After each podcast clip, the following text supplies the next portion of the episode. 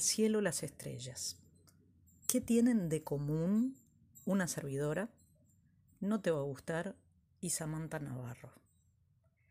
En una carretera a las tres y media de la madrugada pueden encontrarse vertientes tan diferentes de la música uruguaya simplemente volviendo de tocar.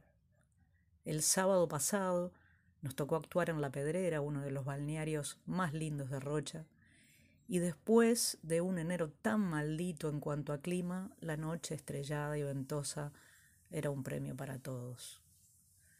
Nunca logro dormir en la camioneta cuando volvemos tan tarde. Cierro los ojos, pienso, ensueño y cada tanto miro la maravilla de la noche lejos de las luces de la ciudad. De pronto se escuchan bocinazos, risas y gritos de una camioneta a la otra. Son los muchachos de No Te Va a Gustar que vuelven de tocar en San Carlos. Diez minutos después, en el peaje de Maldonado, nos damos cuenta con Jorge que en la cabina de al lado está detenido el Gonchi, amigo, ex iluminador y sonidista de Samantha Navarro y La Dulce. Vienen de tocar en la floresta.